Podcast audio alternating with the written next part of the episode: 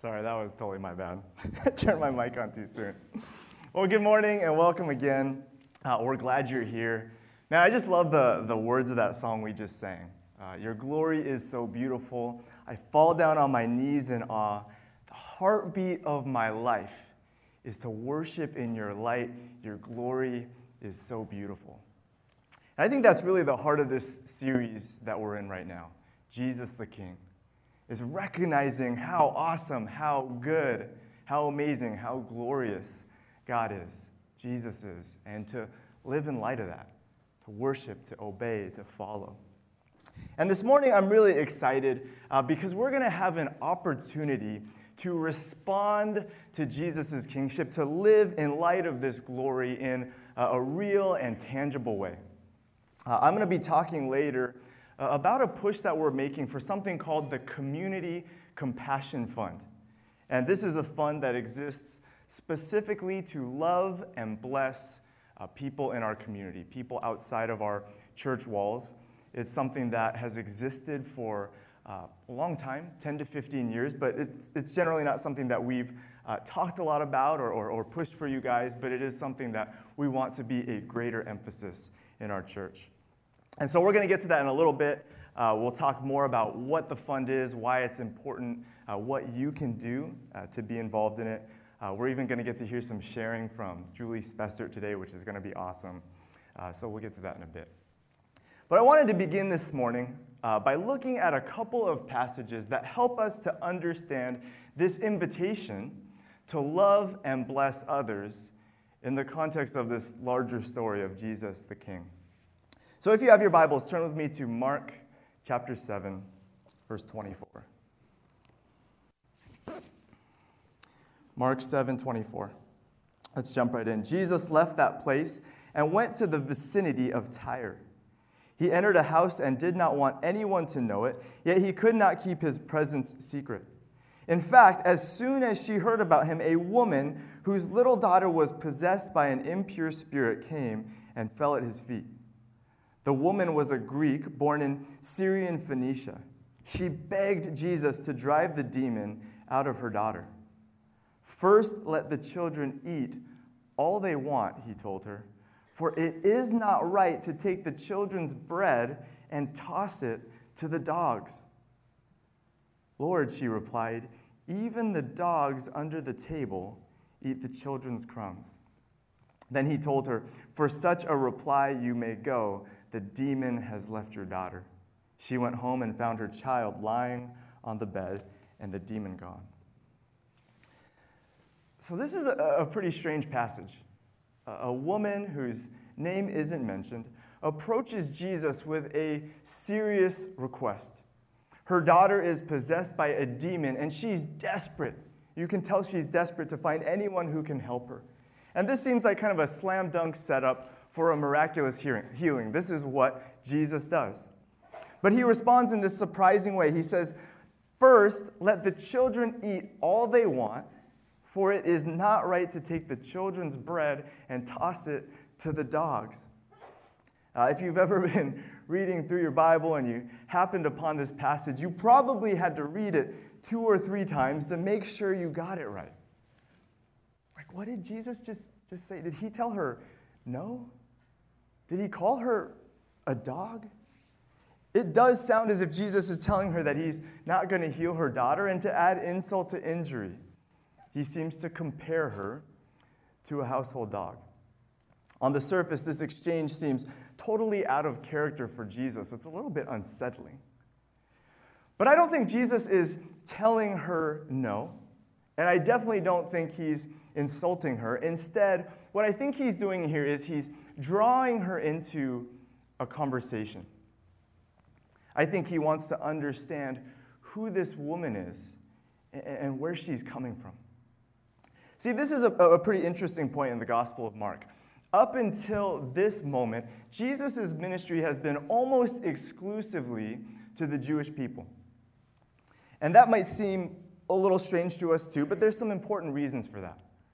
Remember, Jesus came to fulfill God's Old Testament covenant promises. In the Old Testament, God had promised Israel a Messiah, a Savior, a King who would deliver and restore his people. And so, for one thing, the Jewish people are in the best position to understand who Jesus is and what he came to do.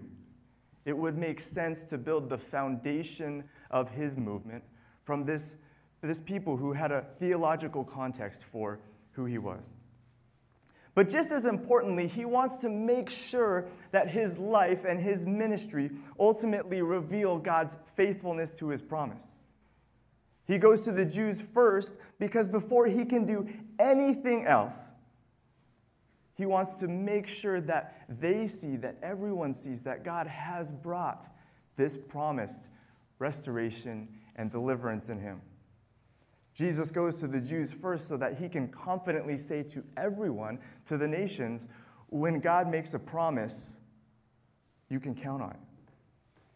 And so Jesus has been specifically teaching, healing, and ministering to the people of Israel. But here in chapter 7, he leaves Israel, enters this non Jewish area of Tyre, and encounters this Gentile woman.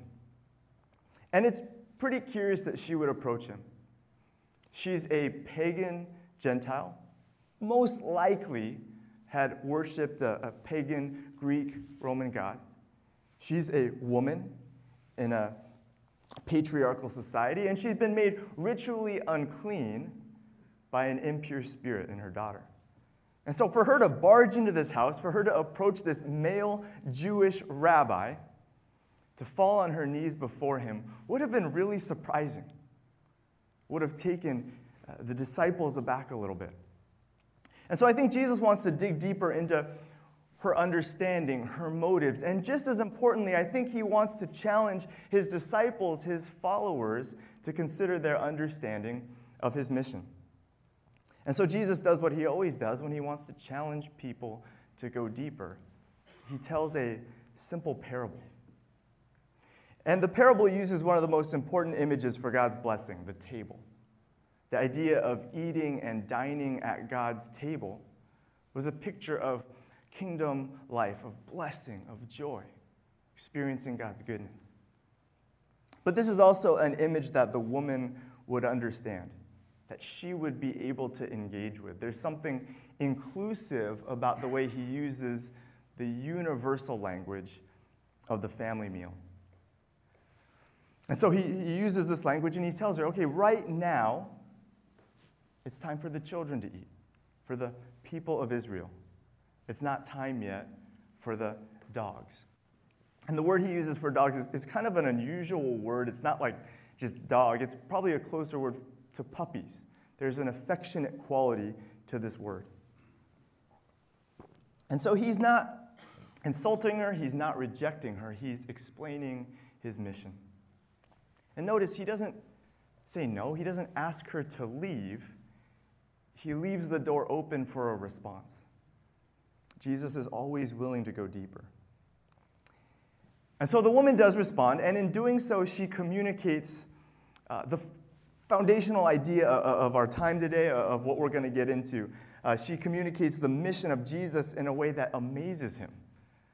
Seems like it kind of knocks him off of his feet because she sees the seeds of the gospel in this parable. She says, Lord, even the dogs under the table eat the children's crumbs. So, what she's saying is this she's saying, okay, that's fair. But let's talk about this table. Let's talk about this situation. Even if the children eat everything they want, even if they eat till they're stuffed, if your God is who I think he is, if you are who I think you are, if the person who's setting the table is who I think it is, then there's definitely going to be leftovers. There will still be crumbs that fall to the puppies. And so, can't I just eat if I know there's going to be more? In short, this, is, this woman is recognizing that God's grace is abundant, it's overflowing. And that regardless of whether you're a child or a puppy in this household, there's enough for everyone to get fed. It's an amazing insight. Here's what Pastor Tim Keller says in uh, the book we've been going through. He says, Isn't this amazing? She doesn't take offense. She doesn't stand on her rights. She says, All right, I may not have a place at the table, but there's more than enough on that table for everyone in the world, and I need mine now. She's wrestling with Jesus in the most respectful way, and she will not take no for an answer. There is more than enough for everyone. There's more than enough healing, there's more than enough blessing, there's more than enough grace to go around in this kingdom economy. And this is a foundational idea for following Jesus. Uh, in our household at dinner time, my son Grayson and I have an almost nightly conflict over rice and seaweed. Grayson is kind of a picky eater, so he doesn't eat that much of like our normal food, but he loves white rice and nori or like Japanese seaweed.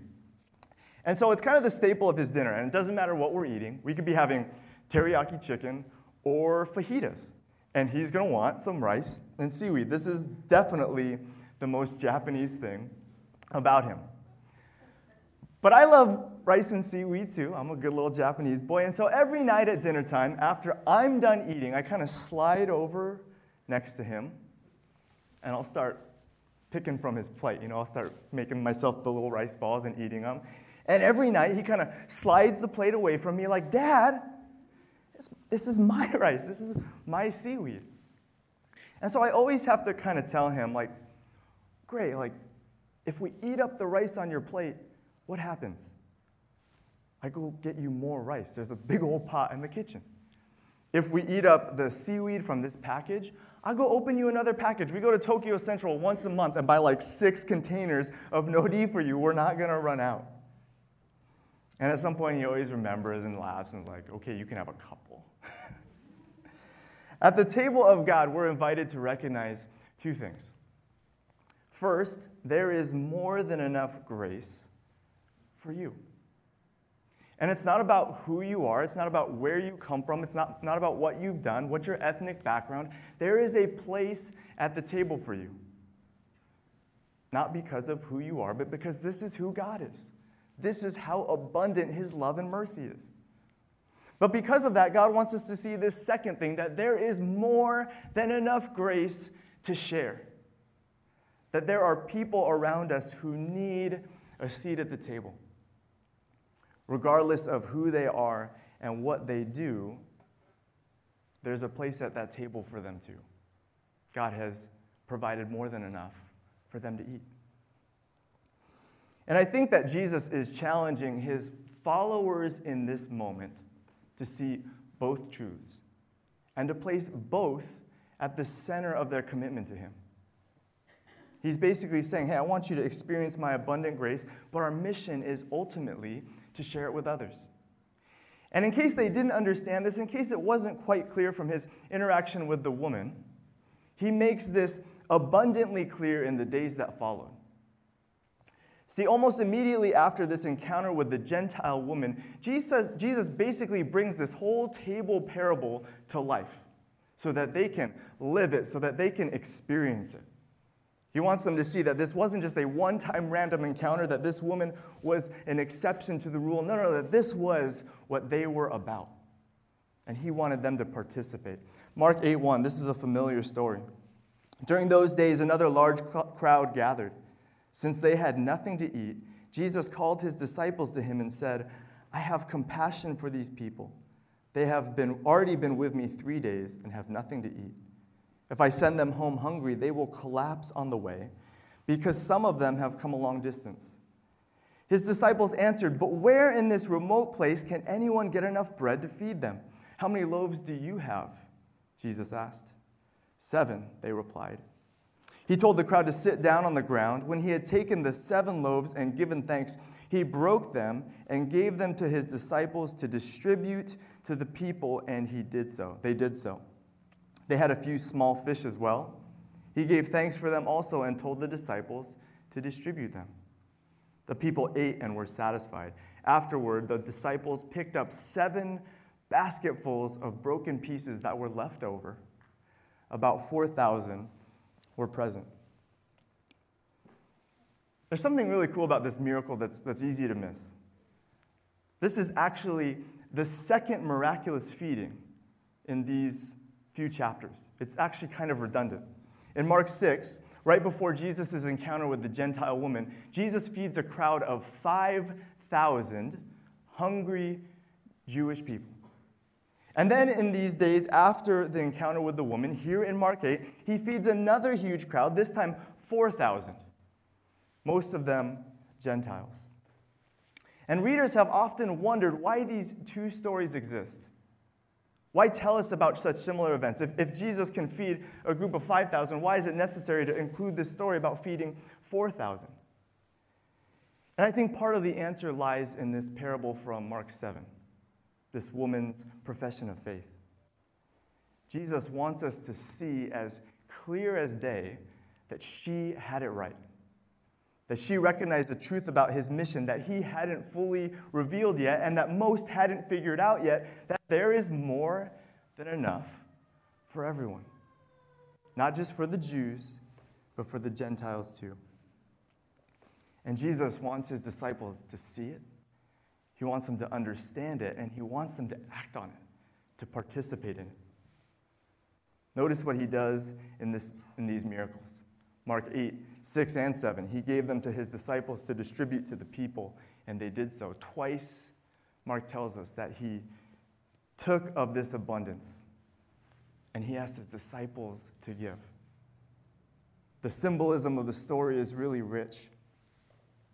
Out of the fullness of this miracle, out of the fullness of God's abundance, the disciples take what Jesus has produced and they they give things, they give bread, they give fish to these hungry people. They walk around this crowd of 4,000 people. Imagine how long that would have taken.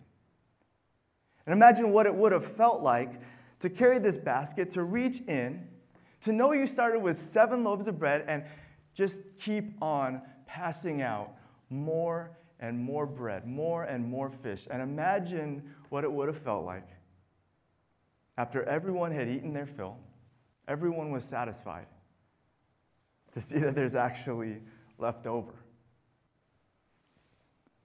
The disciples doesn't seem like they totally realized it at that moment.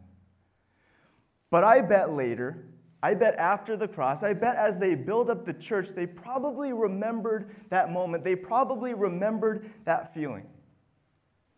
They remembered how abundant God's grace was. And they remembered that they always had enough to give to others.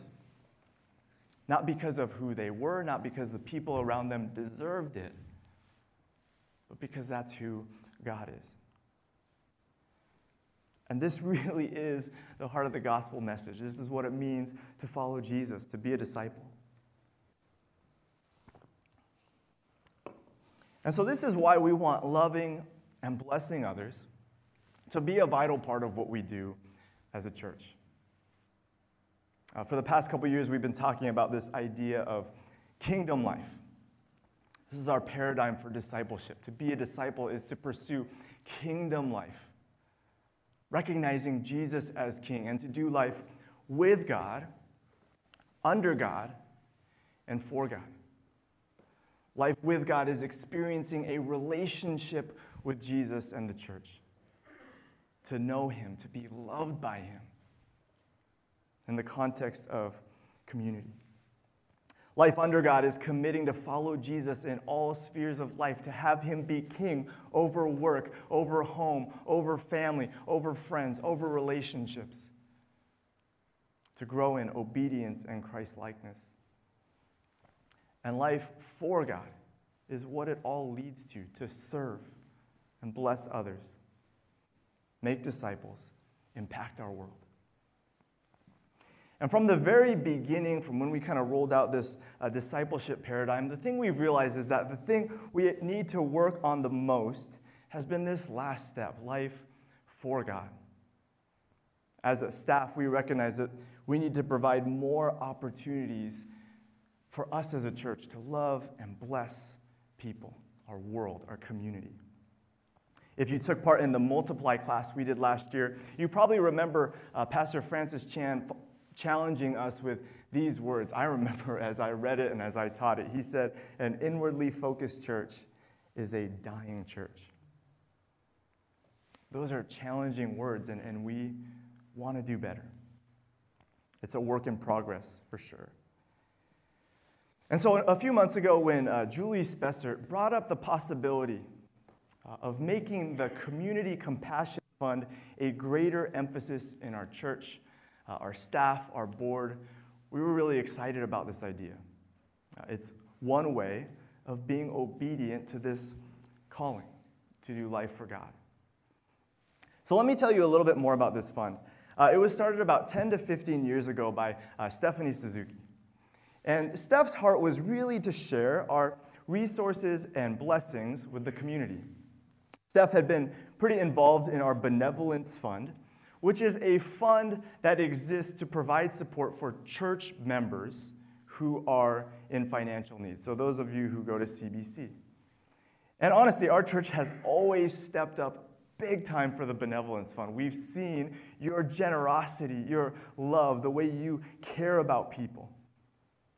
But the thing that Steph realized was that there were needs outside of our immediate church community that we needed to meet as well. And those things went outside of the scope of the benevolence fund. And so she started the Community Compassion Fund maybe 10 to 15 years ago. We couldn't really remember exactly what year it was. And the idea was that if you know someone who is in need, who's struggling, a friend, a coworker, a family member, that we could be the church to them. That you could reflect the abundant generosity and goodness of God to somebody who just needs a little bit of grace. And over the years, uh, it's been used to do a, a, lot of really awesome things uh, to bless uh, people in our community. And one of the people who has had an opportunity to utilize this fund recently is Julie Spessert. And so I've asked Julie to share just a little bit about her experience with it, what led her to push for us to make this fund a greater emphasis in our church and our ministries, and just to kind of share her story of the way uh, she's reflected God's generous abundance. So uh, Julie's going to come up now. Let's welcome her up. Give her a big hand.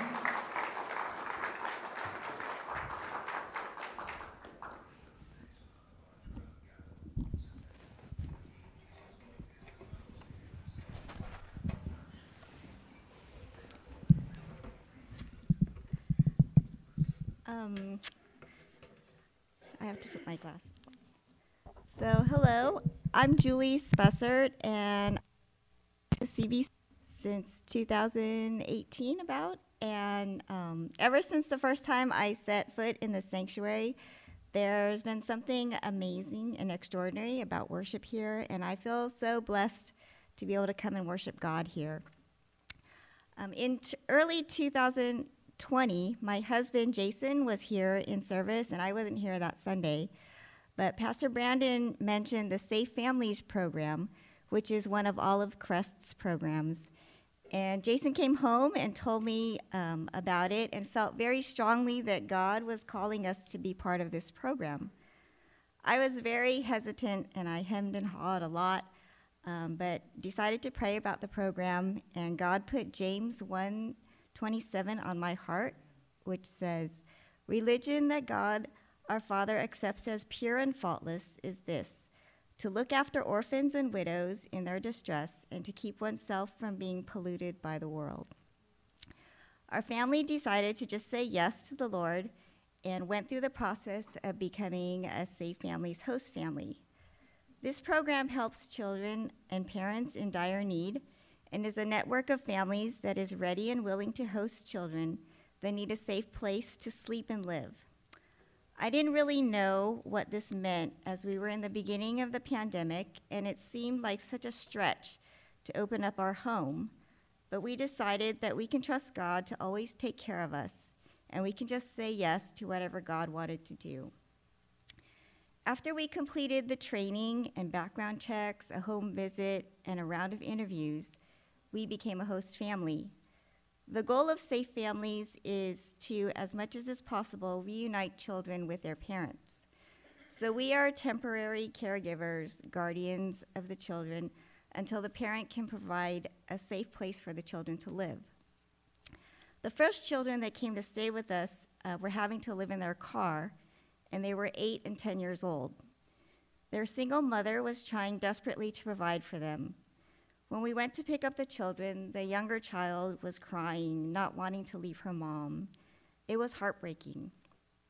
The children brought some clothing that they had in trash bags and came and stayed with us for six weeks. Whenever possible, I would take the children to see their mom. She worked very hard, working as many hours as she could to be able to afford a place to rent. Our bonds with the children grew, and we helped them with their schoolwork and learned what they liked and what they didn't like. It was during the remote schooling times, so the kids logged on to their online schooling every day. After the mom was able to afford a small apartment, the children were able to go back and live with her. A few months later, she faced more difficulty as she had some health issues and troubles with her car, and so the, the children came back and stayed with us for a few more weeks while the mom tried to stabilize her life. During this time, I asked the mom if there was something that um, she really needed, and she replied, a refrigerator. She could get food from various food fa- pantries, but it was really hard without a refrigerator. At the time, I asked Pastor Donna if CBC had any funds that could help provide a refrigerator, and there was some money in the Community Compassion Fund. And so, with that money, the family was able to get a very small refrigerator that really helped them and continues to help them today.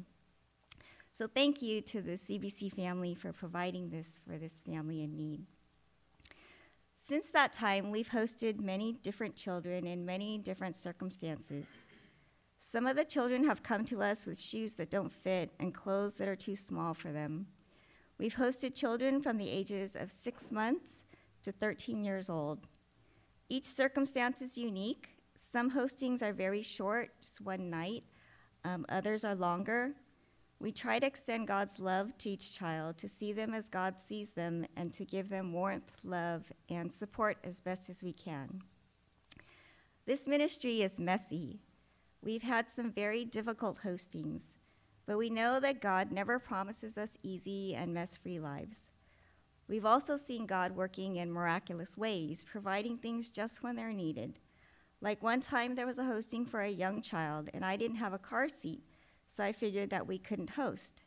But I decided to just ask Tina Lorenz if she happened to have the right stage car seat that I could borrow, and if she happened to be home at that moment. And guess what? She was, and she had just what I needed. The Lord, the most exciting part of this ministry to me is just watching the Lord work. I get a front row seat to seeing just how amazing God is. His love truly is deeper than we can imagine. So we would like to build up the Community Compassion Fund to help respond to needs we see in the Safe Families program, but also to encourage you all to look around you to ask where God is leading you to reach out and love to others, and to have access to funds as God directs you.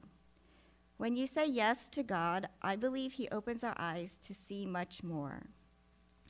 As specific needs arise, if you would like to be on an email list to receive that information, um, you can sign up on the table outside. Um, for example, sometimes we need gently used clothing, like of a specific size. Um, or in the case of the needed refrigerator, if someone had one available, we would like to be able to connect the need with the provider. Or if you're willing to give financially, that is super fantastic. Also, if the Lord is specifically directing you to reach out to someone in compassion and the needs and you need some funds to do this, please contact Steph Suzuki or Tina Lorenz. And that's what this Community Compassion Fund is for. So we are praying for the Lord's leading of all of us and look forward to all that the Lord will do with whatever we offer.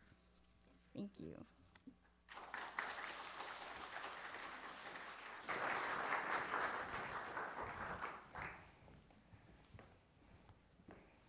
All right, thank you, Julie. Man, that was awesome. Every time I hear her talk about this, um, I'm so inspired. And I think it's a picture of one unique way that we can do life for God. And we're not asking you to do exactly what Julie does or to, to be Julie, but just to pursue uh, your own way of reflecting God's goodness to you, God's blessing to you. And the Community Compassion Fund is not the only way to do this by any means, but we think it's a good way to make it easier for you to do this and to provide opportunities that you might not otherwise have.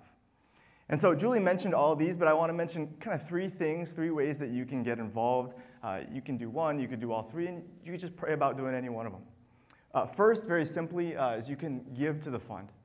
Uh, for those of you who have attended CBC for a while, this is going to be a blast from the past. The last time we collected funds for this was at the Alternative Christmas Bazaar. Raise your hand if you remember that. Okay, see a few of you. That, that was like a Christmas thing we did, and Steph would collect money from it. And that was a long time ago. And so there's uh, not a whole lot of money left in that fund. And so we just want to invite you, if you feel led, to give. Please don't feel any pressure or any obligation. Um, but our goal is basically to just have this fund be healthy enough to where we can just regularly be giving, ne- meeting needs, that if a need arises, we don't have to hesitate to uh, be able to care for the person. And so, uh, wherever you're at, if you'd like to give, you know, I think we saw in the passage this morning, no amount is insignificant. No amount is too little. Um, whatever you feel led to give is great. Uh, but again, if you're new, if you're visiting, um, I really want to tell you don't, don't feel any obligation to give. Um, but if you would like to, uh, you can give basically the same mechanisms uh, as tithing. Um, so on our website, if you go to the Give button, um, there's like a pull down menu and you can select Community Compassion Fund. You can write a check with uh, Community Compassion Fund in the memo, or you could just come talk to us uh, after service. We'll be out on the breezeway. Steph, Julie, and Tina will be out there. If you just have questions, or if you want to know more, if you want to um, just talk to them about what they're doing.